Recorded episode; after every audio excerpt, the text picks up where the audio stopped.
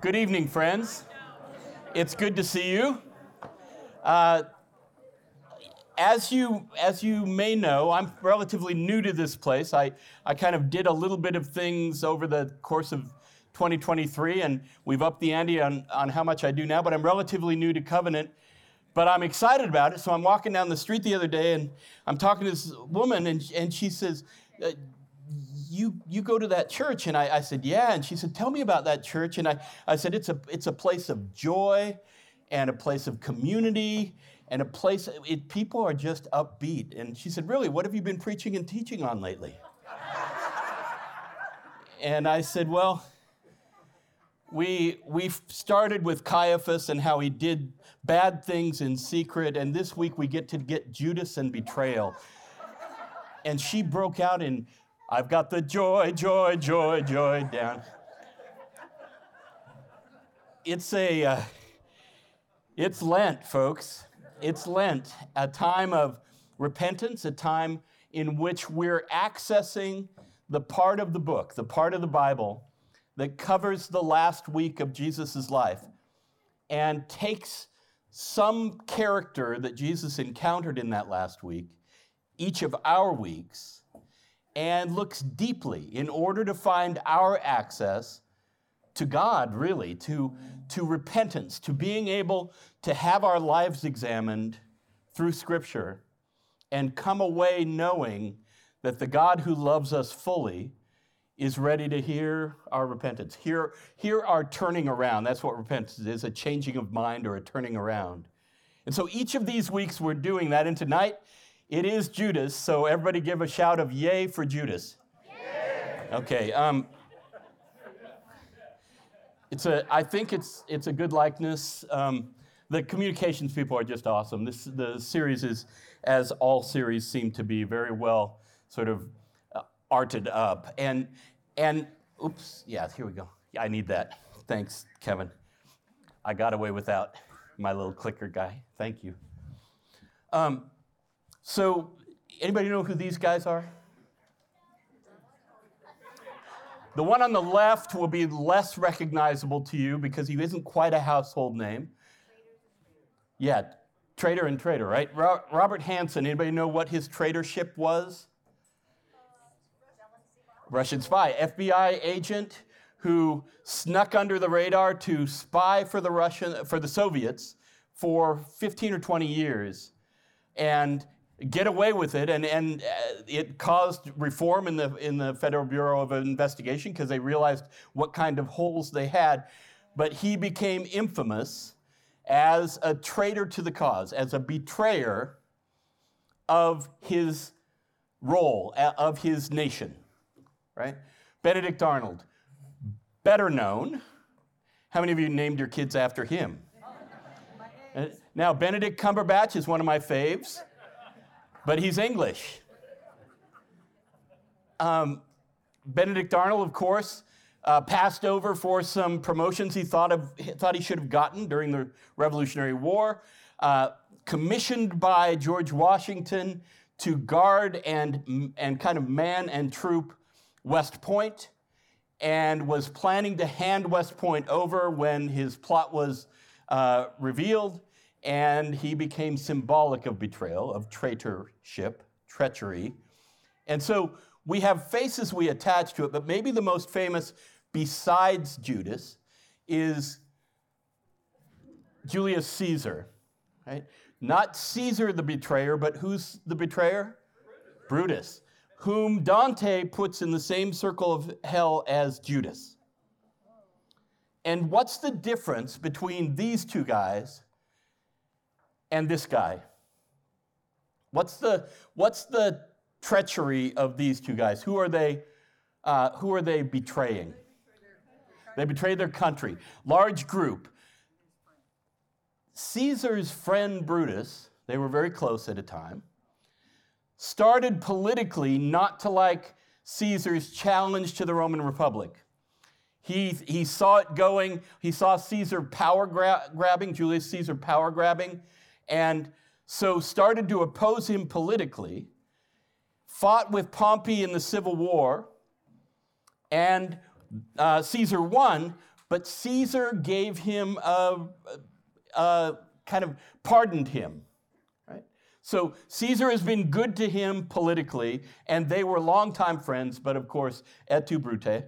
Um, you're the one who's doing this. You're the one who's stabbing me. By the way, Ides of March, 17 days away. There's, you've still got 16 shopping days till the Ides of March. Um, famous, famous treachery, famous betrayal. And as some of you shouted out, it's a personal betrayal. Do you see that difference?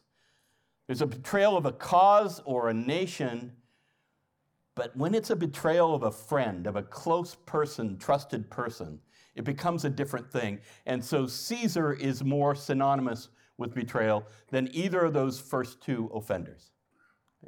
Probably second to Judas. Tonight, we're going to look through the story of Judas in Matthew briefly because it was uh, Jill preached beautifully of it on Sunday.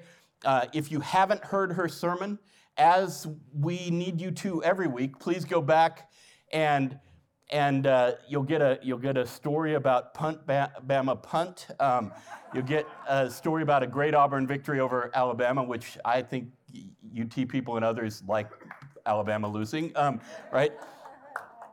You'll also get a deep, thoroughgoing uh, treatment or, or visit to what betrayal is and how Judas embodies it. It's a, it's a wonderful sermon, so go back and get it if you haven't gotten it yet. Um, we are going to go to Matthew where she was and spend kind of our first third or maybe even up near a half of our time going back through that and having you break out once or twice and talk to your table folks about it. Then we're going to go to the, how Judas gets treated in the other Gospels. So in Mark and in Luke and in John. And there are some fascinating things about the way that Judas is presented a little differently across the Gospels. And we're going to go with the, uh, with the sort of general rule that we are lucky to have four Gospels. We're blessed to have four Gospels because we get different inroads to what happened and who the people were in the story.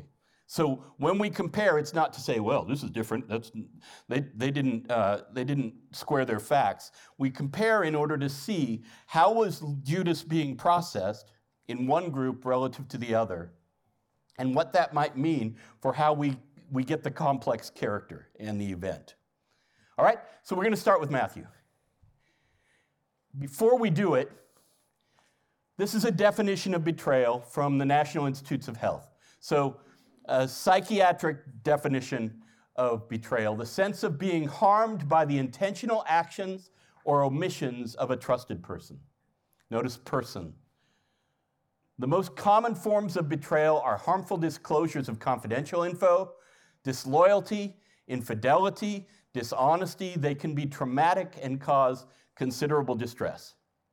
The reason I put this up before we go to Matthew is that it's not like you and I are objective readers who never experience what we're reading about. If I had you raise your hands, which I'm not going to do, how many of you have been betrayed by someone dear to you or someone you trusted? I would imagine if we're honest, every hand would go up at some point in our lives. So it's not like we're looking as spectators as, at Judas and saying, that's interesting. We have skin in this game because our lives have included both times when we've been betrayed. And I would bet if I ask you to raise your hand, have you ever betrayed a friend who trusted you? We probably at some point all have, even if it was all in middle school. right? And so, we need to go into this with more than just a sort of academic interest in how these texts work, with more than just a sort of uh, arm's length approach. Some of the questions we ask around the table will have to do with how this comes home in our lives. And that's not easy to talk about all the time. So you'll need to be the assessor of your own level of sharing. But again, as I said last week, a, a community of Christians aspires to be a community of trust.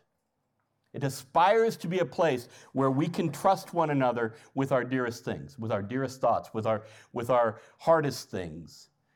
You need to assess for yourselves how that sharing level goes for you at this point in your relationship to the community. Does that make sense? Yeah, so, so we're going to beam in and out of the personal and over to the story and kind of make that a thread that goes back and forth. So, this is a brief trip through Matthew, again, because we had it on Sunday, but I'll add to some of it. I've, I've sort of taken little snippets, but I'll add to some of it uh, things that I think Jill uh, accented or things that I think the text helps us with. Here's the event that happens just before the Judas, uh, before the plot against, against Jesus and Judas's role. Uh, can you make it out from the, from the image on the, on the painting? What's happening here? I'll describe it, but I'm going to give you a second to try to figure out what's going on in this painting. You've got Jesus on the, on the settee, and you've got this woman whose head is down at his feet. Anybody recognizing the episode? Right? She's anointing his feet with her hair and with an, a fine oil, with a fine ointment. But when the disciples saw this, they were angry and said, Why this waste? For this ointment could have been sold for a large sum and the money given to the poor. Now, would that have aligned with Jesus' general mission? Sure. So they, they're not telling Jesus something he doesn't know and hasn't told them before. But I haven't put the slide up for what he says next because it's kind of a, uh, it's kind of a highly misinterpreted line. But what does Jesus say in response? This is double bonus points. The poor you will always have with you. But I'm not here forever, basically. I'm, I'm I'm going to leave the scene. The poor you always have. He blesses her action. And the disciples are a little livid about it. Judas was one of these disciples. And we're going to get in another gospel, as we get to the second half of our time, we're going to get in another gospel how that impacted Judas, how he responded. Here he's just grouped with the other disciples. But I put this up before we hear anything specific about Judas, because it may be in the background as he makes his assessment of what he's going to do relative to Jesus. All right, so that much so far. The Jesus blessed using this expensive oil on an anointing of his, of his feet. Well, then, of course, they eventually sit down to the Passover meal. It comes pretty soon after that scene that I just uh, showed you. While they were eating, Jesus said, Truly I tell you, one of you will betray me. Judas, who betrayed him, said, Surely not I, Rabbi. Jesus replied, You have said so. In the dot, dot, dot, in the ellipsis here, Jesus says something that I'd like you to sit with around your tables for a second. In the dot, dot, dot, Jesus says, For the Son of Man goes as he must but woe to the one by whom he is betrayed, essentially. For that one, it would be better if he had never been born. That's pretty strong language. I want you to absorb that a little around your table. I'll give you three or four minutes to just talk about that. It's not on the screen, it's just in our heads together. Talk about that line that Jesus speaks and the level of gravity that he's placing on Judas's role in this drama of trial and crucifixion that we, that we will get to in Holy Week. So, talk to people at your table about this one line, but woe to that one through whom it comes. It would be better for that one if he'd never been born. All right, I said it was going to be a cheery night. Go ahead.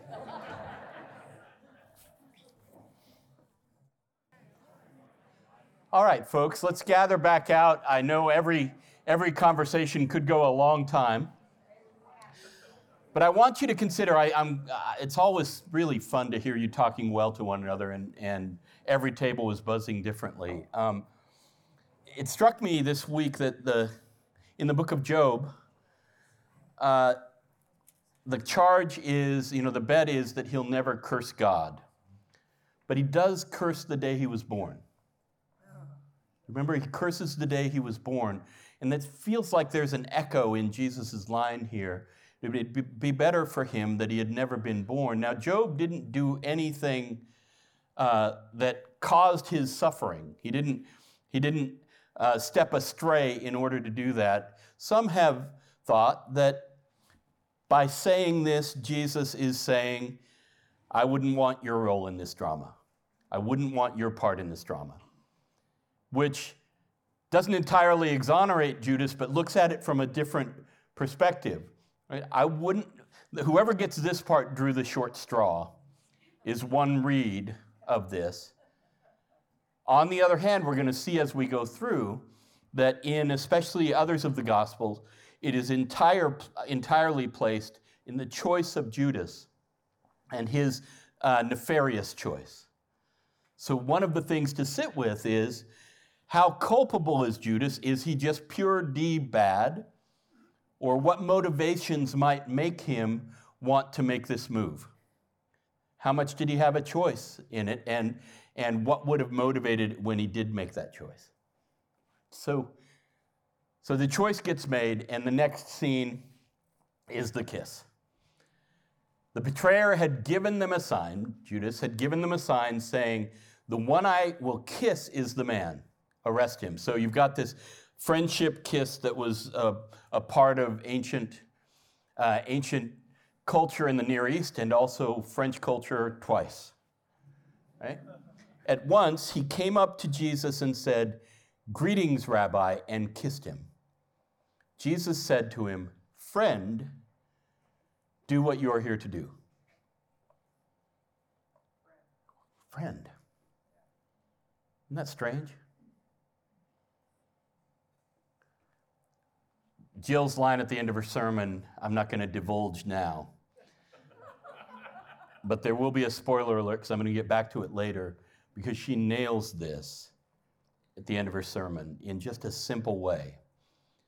But hold that for a second. When Jesus chooses how he's going to speak to Judas, he uses the word friend. Now, I, I just recently got a, a, uh, an email from somebody who gets my daily devotional thing, and and they said, You call us friends a lot. I think you're being presumptuous. um, but that's here nor there. Um,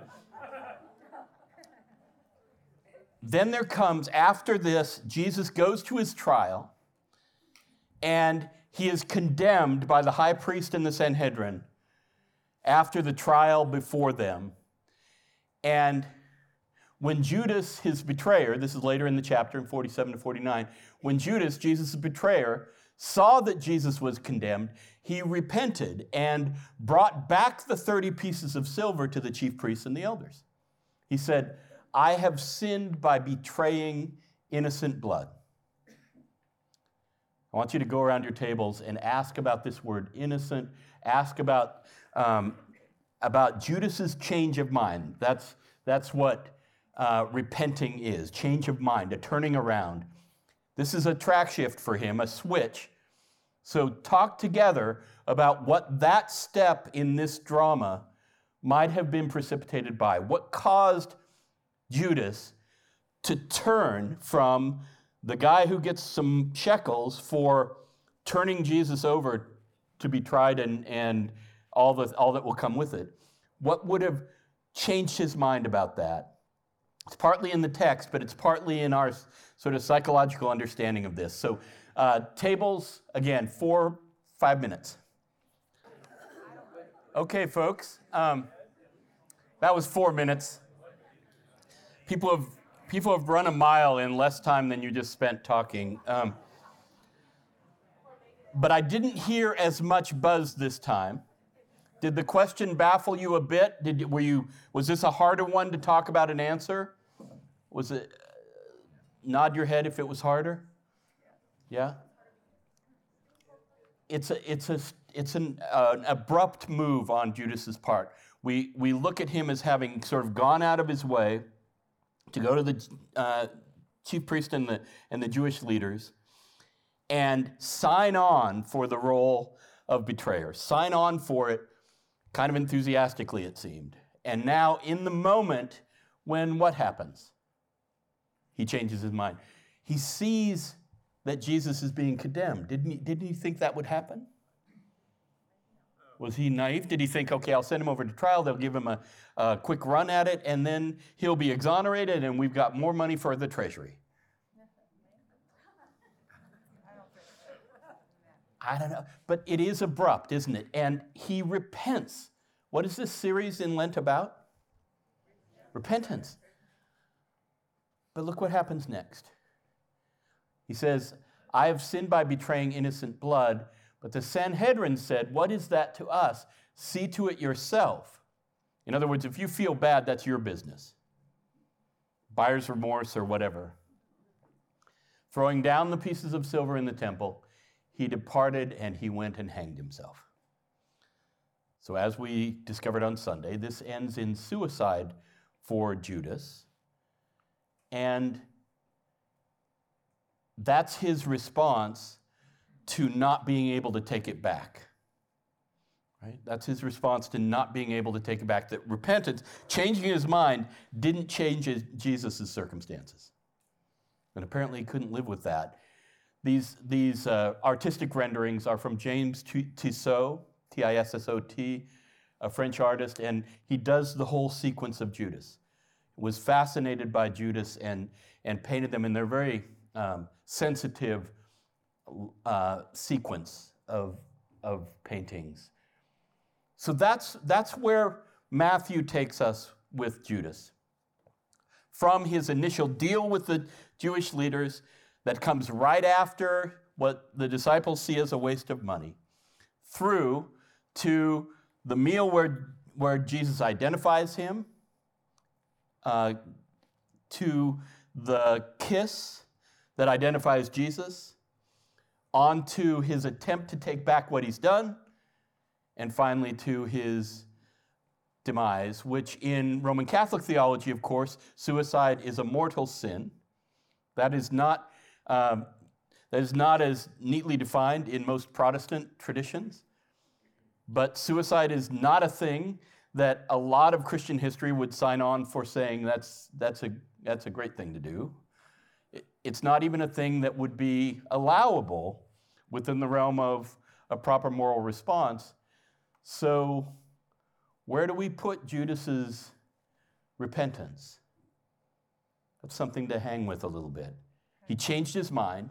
I didn't mean that as a I didn't mean that as a pun. That's something to sit with a little bit. I'm sorry. Um, the um, where do we put Judas's repentance, given that ultimately it doesn't satisfy in a way that reconnects him with God or with, with Jesus? It's a, it's a grave sort of consideration. So, just before we break out and talk about a couple of, of passages from Mark and Luke and John, I want to I want to context the way Jesus, Jesus, the way Judas and his episodes here get treated within the progress of early Christianity. The Gospel of Mark, by most scholars, is held to be, have been written about 65 to 68 AD.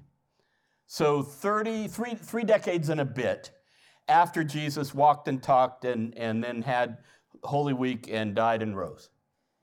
So, quite a bit afterward, written on the basis of, of things that had been handed down or spoken down, Mark sits down and puts together what we know as the first gospel that was written. Then Matthew and Luke use Mark cons- considerably. They, they both have Mark as a source and they use him differently, but they use him extensively. And then John comes along and he doesn't have a whole lot of overlap with either one, but but either of the, uh, the first three, but we usually date Matthew and Luke and John somewhere in the 75 to 95 range in the first century. 75 to 95 AD. So after Mark, because they use him, but we don't know how long after. The reason it gets after 70 is because they show signs of kind of knowing that the temple has already been destroyed in Jerusalem, and that happened in 70, 67 to 70. All right? All of this is not just to be dry, dry as dust theory about Bible. It's to, it's to give an entry to the fact that each of the communities that received a gospel was going through different things. They were all in different contexts, and somebody served them by writing a gospel and reading it out in a room, or having somebody read it out in a room to a bunch of people who were waiting to hear the story of Jesus. And so, I want to fast forward about 30 years beyond when at least Matthew and Luke and John seem to have been written. This letter from Pliny to Trajan was very, is very famous because it's our earliest access to what the Christians are up to and what they're facing that's not in the scripture. In other words, our earliest non Christian access to what they were doing.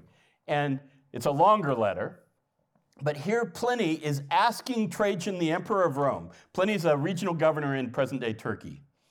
He's asking the emperor in Rome, who's a friend of his, Trajan, what am I supposed to do with these Christians? I have never been told how to persecute them. Interesting, right? He's getting advice for how to make Christians' lives hard from the emperor himself, or at least seeking that advice.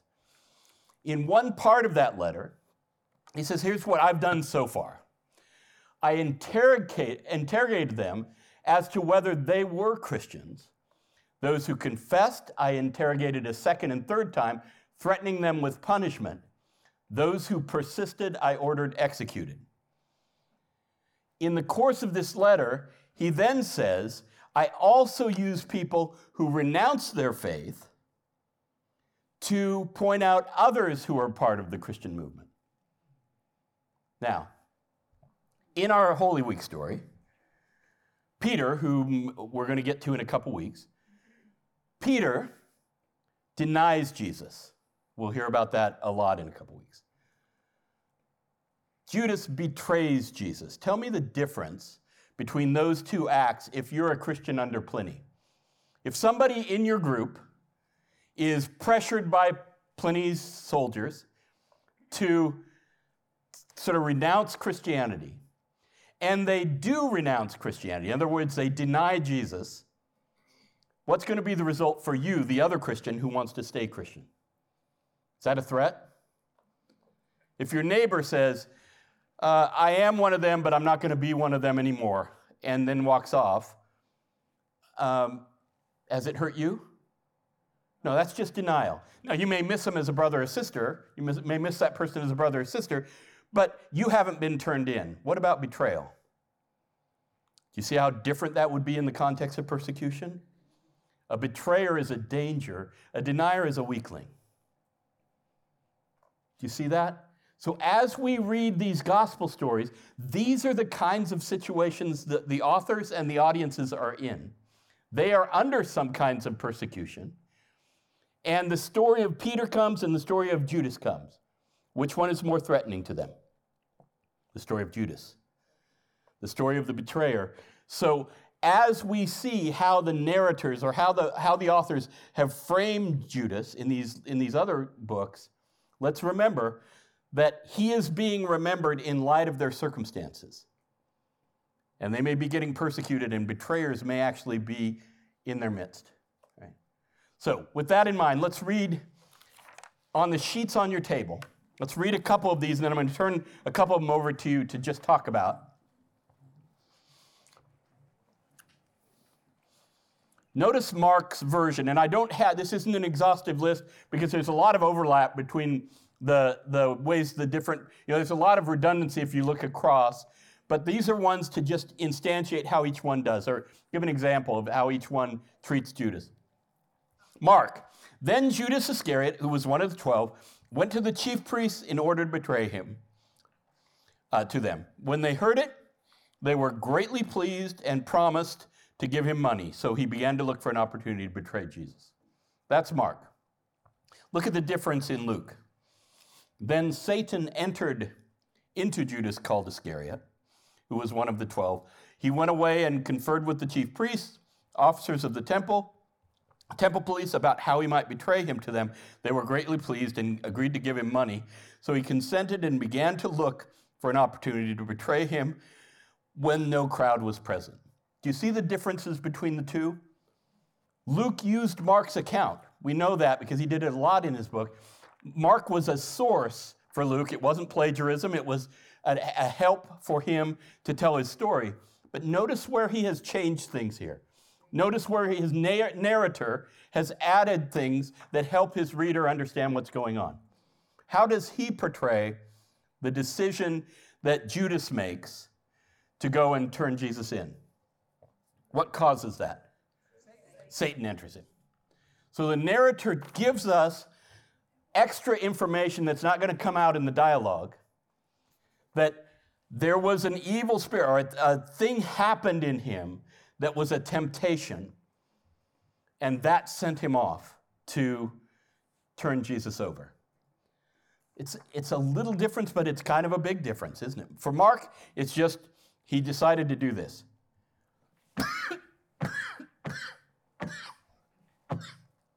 Can anybody fetch me a water? Sorry. Um, you remember how in Matthew, a few minutes ago, what did Jesus say when, when Judas came up to give him a kiss um, and show his, show his uh, arresters who he was? He said, Friend, do quickly what you must do. Right? Here in Luke, while Jesus was still speaking, suddenly a crowd came, and the one called Judas, one of the twelve, was leading them. He approached Jesus to kiss him. Jesus said to him, Judas, is it with a kiss that you're betraying the Son of Man? In Matthew, it was, Friend, do quickly what you must do. Here it's, Are you kidding me? Are you betraying me with a kiss? Do you see the difference in tone there? So, so this isn't to say, these guys are just making this stuff up.